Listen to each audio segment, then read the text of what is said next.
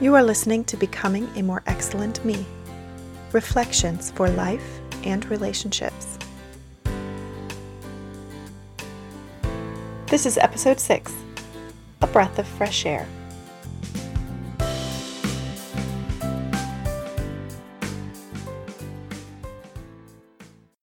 I don't have air conditioning in my car. Most of the year it doesn't bother me, though I have been known to complain that driving on a hot summer day is just miserable. But it isn't unbearable. What's unbearable is driving that same car in the rain with the windows up in July. The heat by itself is miserable. The lack of breeze makes it suffocating. And as I made the uncomfortable drive home today, I started thinking about the fresh air we often need in our lives when life is stressful and turns on the heat. Because the heat will come. Life will throw us moments of intense activity, stressful situations, problems to solve, pain, or even tragedy.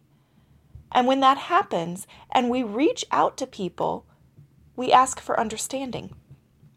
But simple understanding isn't really what we need when life gets tough. When someone is too empathetic, they mirror our stress back at us. They feel our outrage, wallow in our despair, agree with our assessments. They totally take our side.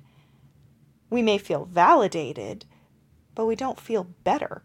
In fact, we usually feel worse because the problem seems bigger. The temperature just goes up. Still, we need some understanding. When someone hears us with judgment but no empathy, they tell us the heat is our fault, or that the problem we face isn't really that big a deal, or that we just need to get over it.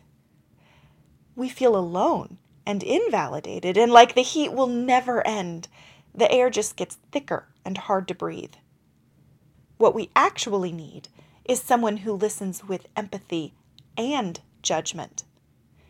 The right friend or advisor will listen to our feelings and empathize with our pain, but they will also point out new perspectives and give us additional facts to help us see more options.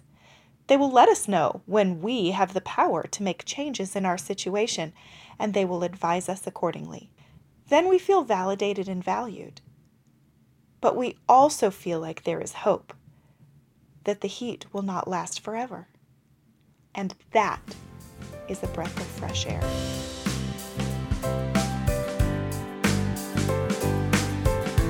Thank you for listening to Becoming a More Excellent Me from CherieEvans.com.